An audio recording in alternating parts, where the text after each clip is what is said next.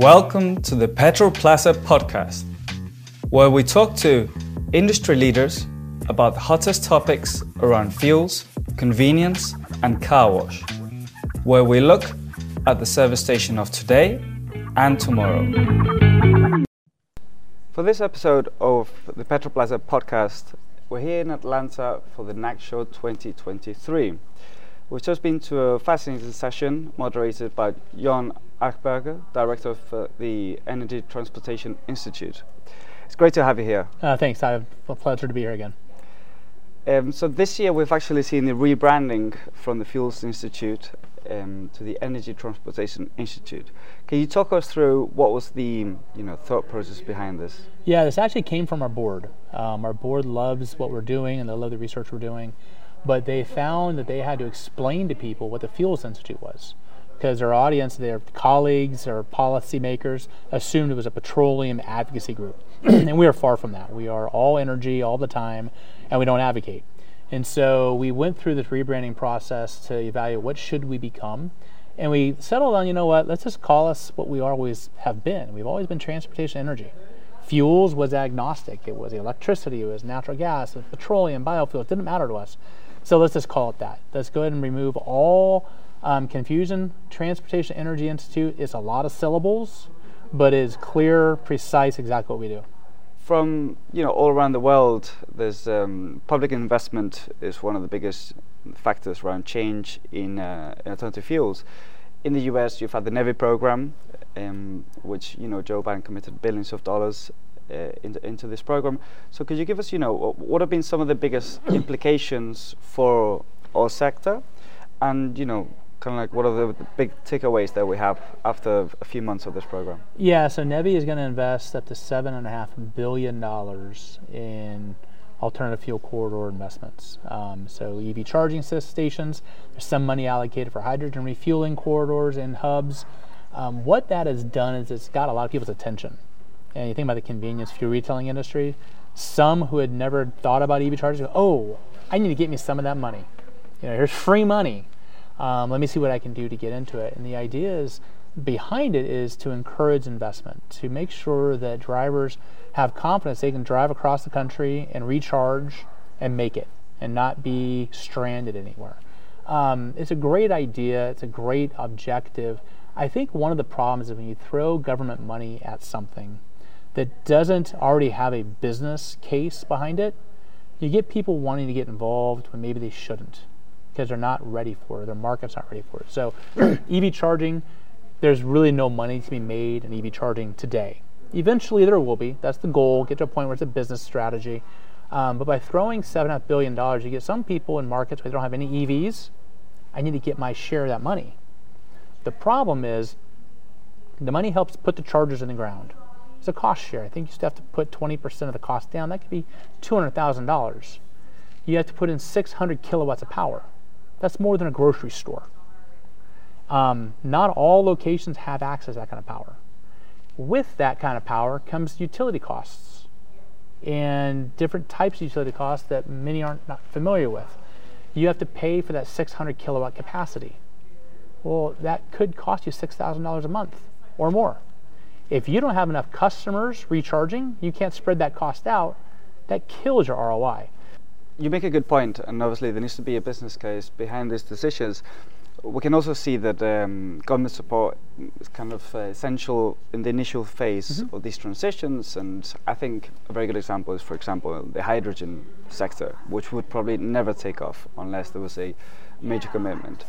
But you can also put players into tricky situations. You know, we saw, for example, in um, in the UK, the first retailers that actually installed uh, EV chargers. They're now stuck with these useless chargers that you know are more expensive to take out than actually to install, and uh, that probably went through a government program as well.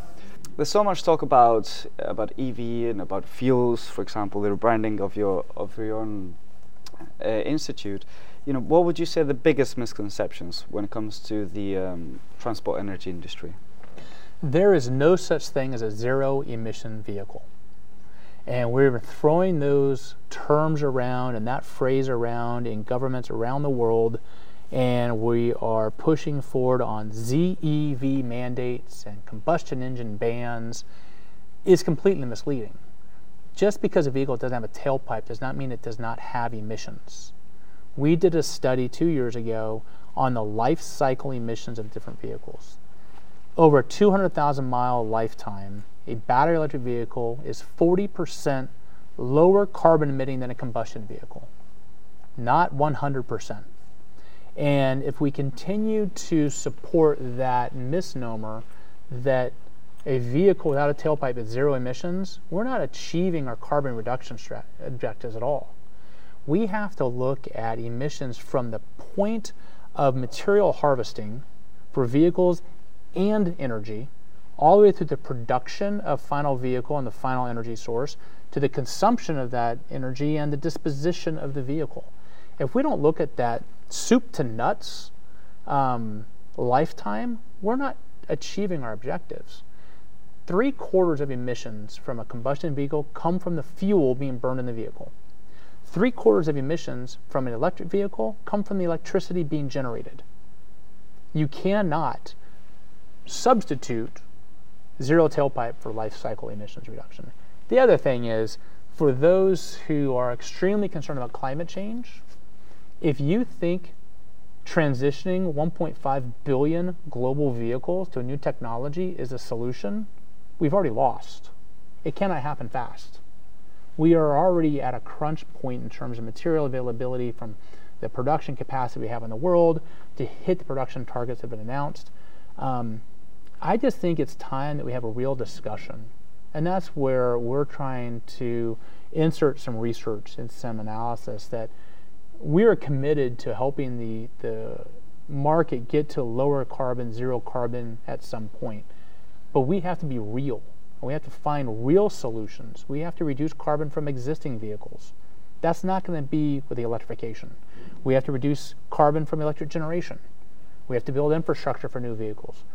But there is a, a host of options we can be exploring but we're not getting the audience with it if our leaders continue to be committed to something that's not true. The zero emission, zero emission vehicle myth hurts progress. And I'm all for electric vehicles. They're fantastic. They're a great tool. They're a huge part of our future. They're not zero. There is no such thing as zero. Let's work together on multiple options to find out how we get there, right? Get closest to it as we possibly can as fast as we can in a way that provides affordable, reliable, accessible transportation energy for all communities. That's the other big challenge we have. If you ask for one, you never ask me just for one, I'm always going to give you three or four or five. if we make transportation so expensive that communities in America, throughout the world, can't access and afford it, we'll fail we have to make sure that we raise a standard of living for all communities and give them access to these lower emission technologies. We can't price communities out of the market. And I think that's another big challenge that's being overlooked by most stakeholders. I feel like the lack of information never helps any you know, serious conversation. Right. And you know, you had a very good example today where the actual um, sales of battery electric vehicles was at seven percent in August of 2023. Um, I think there's something like the people believed it was around 20 percent. 20 percent of vehicles in operation. Oh, in operation. Yes, which is about one and a half to two percent. Yeah. yeah, and I think do, do, you feel like even the misconception from consumers can also be damaging uh, in, in these cases, or it can also be negative, where they feel we are the state that we're that we're not. Um, mm-hmm. That might you know hinder investment opportunities, or they may support uh, some decisions above others. And I guess that's why the role of your institute is so important. Yeah, the lack of reliable information is dangerous whether it be policymakers, industry leaders, or consumers, that belief in something that's not true, or that's not wholly true, or that is at best maybe slightly misleading is dangerous because it leads us to make decisions that may not be the best solution. For example, there are a couple really well reputed global consulting firms that came out in the last year saying in 2030, half of all light duty vehicles sold in the US will be electric. They didn't say might be. They didn't say could be given certain circumstances. They didn't say based upon these assumptions, if everything considers this way, this could happen. No. They said they will be. Statements like that from reputable organizations influence investments and policy. But it's misleading. In order for that to materialize, so many things have to come together perfectly. That never happens. There's always unseen, unpredictable um, hurdles that need to be overcome. And but that type of announcement, analysis, design to satisfy the interests of certain stakeholders and the narrative they want to promote doesn't help. We can say the same about anything. Anytime you are presenting information to support a predetermined perspective, you're damaging our ability to make progress. What you were saying about information, then I think it's um, is very relevant when it comes to retailers and how they need to invest their money. So, 60% of um, convenience store owners are single store owners, and um, you know they may struggle to think: should I invest in, e- in an EV charger now? Should I think about renewable natural gas? And this is a major decision for their businesses because we're talking about one, two, three, four stores. They could, you know, they could be putting their business at risk by making these investments. You know, what what would you say to these small retailers? Would you leave the innovation to the big boys, like we saw a pilot uh, today? and then they can follow suit once it seems safer, or do you think you know as long as the location is correct, they can make a, uh, the right investment? That's a difficult question because I never want to say leave it to the big boys, because then when the time comes right, you may not be prepared to compete. Um, that being said, costs always come down over time, so waiting a little while could reduce the cost of entry. I think the number one thing, however, is Never make a decision based upon national or large regional trends. Look at your local market. If you're thinking about getting into the EV charging business, maybe you're being enticed by NEVI grants, as we mentioned before. That's fine. Do your due diligence. Are you seeing EVs driven in your market? Go to your dealerships, your auto dealers. Are they selling electric vehicles? Do they have access to order electric vehicles? Do they have any customers asking for electric vehicles? If the answer is no, chances are timing's not right. So wait until the timing gets better because the biggest danger you have is you install chargers, you incur high utility costs with no customers. And that's a recipe for disaster. Every analysis we've seen, we have a new report in peer review right now that if you don't have enough transactions at your charger, you you cannot make money. And so you have to make sure that your timing is right. That being said, if you have an interest in this, call your utility now because I'm hearing three to four year backlog on getting power to some sites. Get in the queue so if you want to do this when the timing is right, you're, you're ready to do so with your utility. So much of the focus of the conversations is around uh, EVs when actually um, the biggest danger to our to our industry might actually be the um, internal combustion engines and how efficient they're becoming. As uh, somebody said today, you know, if you buy a new vehicle, it's going to be around 20% more efficient than the other one. So there's going to be less trips and less visits to um, to stores. How should uh, retailers tackle that strategy? And you know, what's the danger that, that that's going to bring? It's just going to be a lot more competition and a lot more pressure on uh, on the place. I feel like you know, if you're a retailer, there's so much pressure coming from every side. Right. It's hard to focus. Yeah, I don't want to be a retailer myself. Um, I prefer just analyzing what's going on. I believe on the fuel demand side, yeah, per capita consumption is going down. Vehicles are more efficient. So the individual customers that doesn't have to come refuel as often. Fuel has been two thirds of this industry's sales for a very long time. That will likely go down. How are you positioning your store to generate trips that are independent of refueling? Whether it's an efficient vehicle or an electric vehicle, people aren't going to have to come refuel as often. So, how do you get them to your store? What we've heard in the sessions that question has been raised today is food offer. Become part of their day part occurrence, become part of their um, personal refueling of their body's process. That's, a, that's been a huge trend for this industry since I've been a part of it for more than 20 years. What else can you do? How can you innovate? Um, if you're not making a good food offer it's probably better not to make one. So you don't want to offer a bad product. So if you're going to go into food, go all in. If not, even if you are, what else can you do to differentiate yourself? The customer is going to still need to buy energy, but they're going to have choices, and the number of choices they make can be fewer because they don't have to refill as often. How do you make yourself top of the list? How do you reward them for their loyalty? Um, those are key ingredients that the this industry has to be paying attention to carefully. Even if EVs don't take off, as you said, fuel efficiency will destroy gallons sold, and you have to figure out a way to recover trips. We're talking about competition. I think even when we look at um, at EV, I think there's an interesting move here. Like for example, in Britain, we've seen the case of uh, GridServe um, so there will be clients that probably never actually fueled up at a Shell station. You know, those are now going to be like the 1920 and they're going to buy the first car, or maybe they'll wait till the 25 and they might buy an EV. They might have a negative connotation with the classic oil brands. Right.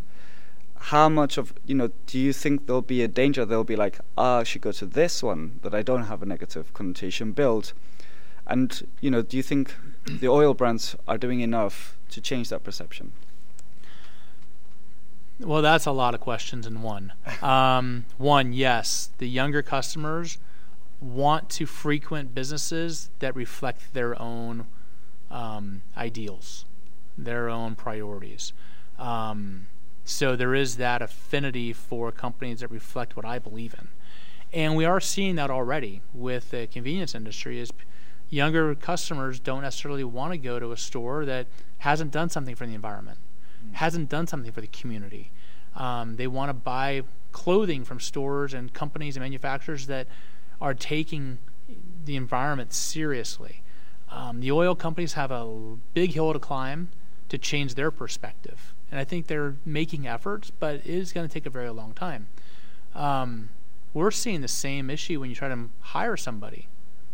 I've joked about this many times. When I was 16 years old, you pay me. All I asked is, how much, when do I start, then I ask, what do I do, mm-hmm. right? Now these guys are going, well, hold on a second. I have questions for you. You're 16 years old and you're asking me questions about my corporate philosophy and policies and my environmental commitment.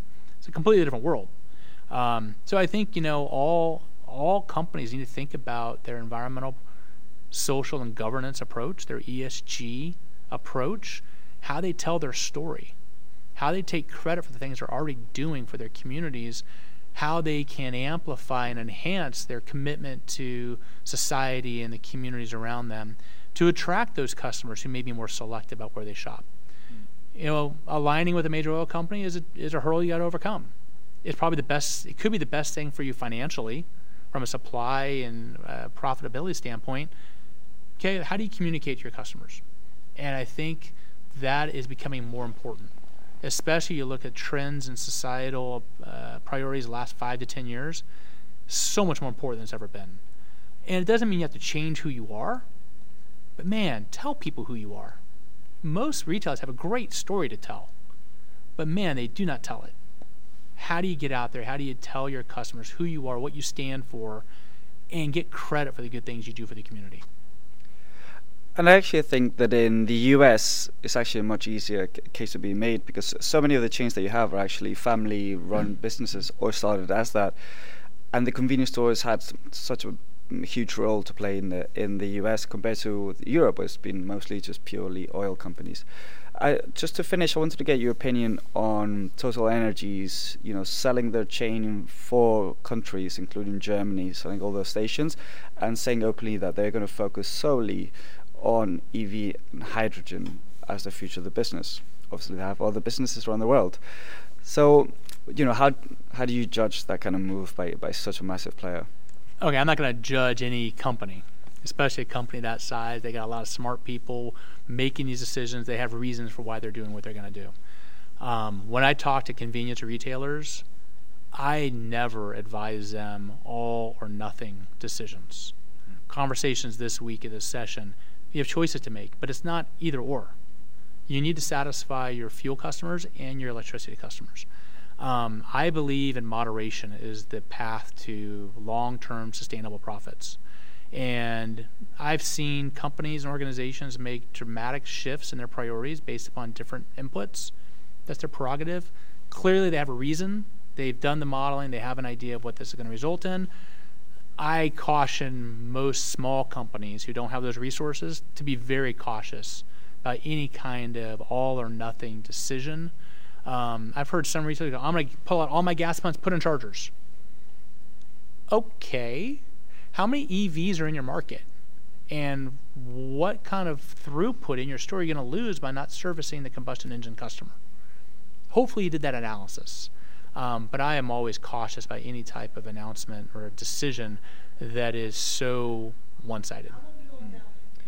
Uh, we we've spoken a few times, and uh, you know you you worry about there there's so much focus on EV, and when we talk about decarbonizing the industry, we should be talking about all methods. Mm-hmm. And you know I think we we both agree a lot more could be done when it comes to renewable liquid fuels for the next 20, 30 years.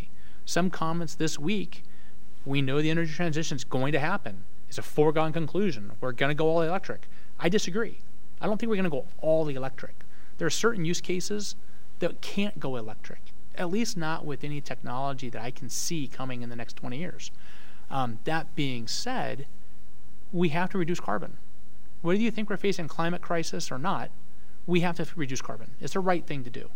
Um, how do we do it? As efficiently and as quickly as possible. A ton of carbon emitted today is still here in 200 years waiting for something to replace emission sources is a failed strategy. It won't work. So we need to bring in new technologies that'll appeal to a lot of customers, and we need to reduce the carbon intensity of the fuels we have. I believe that there's innovation ahead of us. What I am most concerned about is policymakers don't want to allow innovation.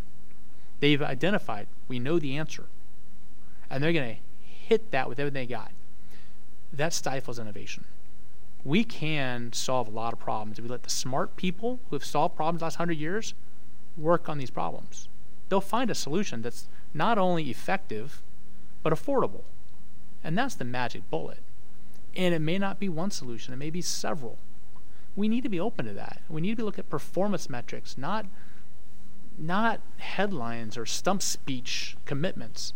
We need real solutions, and it's time for the grown-ups to take over and really pay attention to what can be done, what will it take to get it done, and let's do it.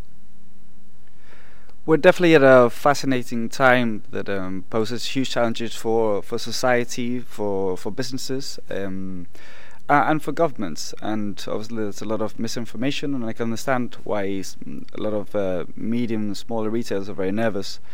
So, you know, I, I want to say the, the role that the um, Transportation Energy Institute carries out with all their work, and I recommend all our listeners to go and check them out. And, um, you know, we'll continue supporting Javier and John. Thank you very much for sharing uh, your knowledge with us today. Thank you very much, Oscar. I always appreciate it.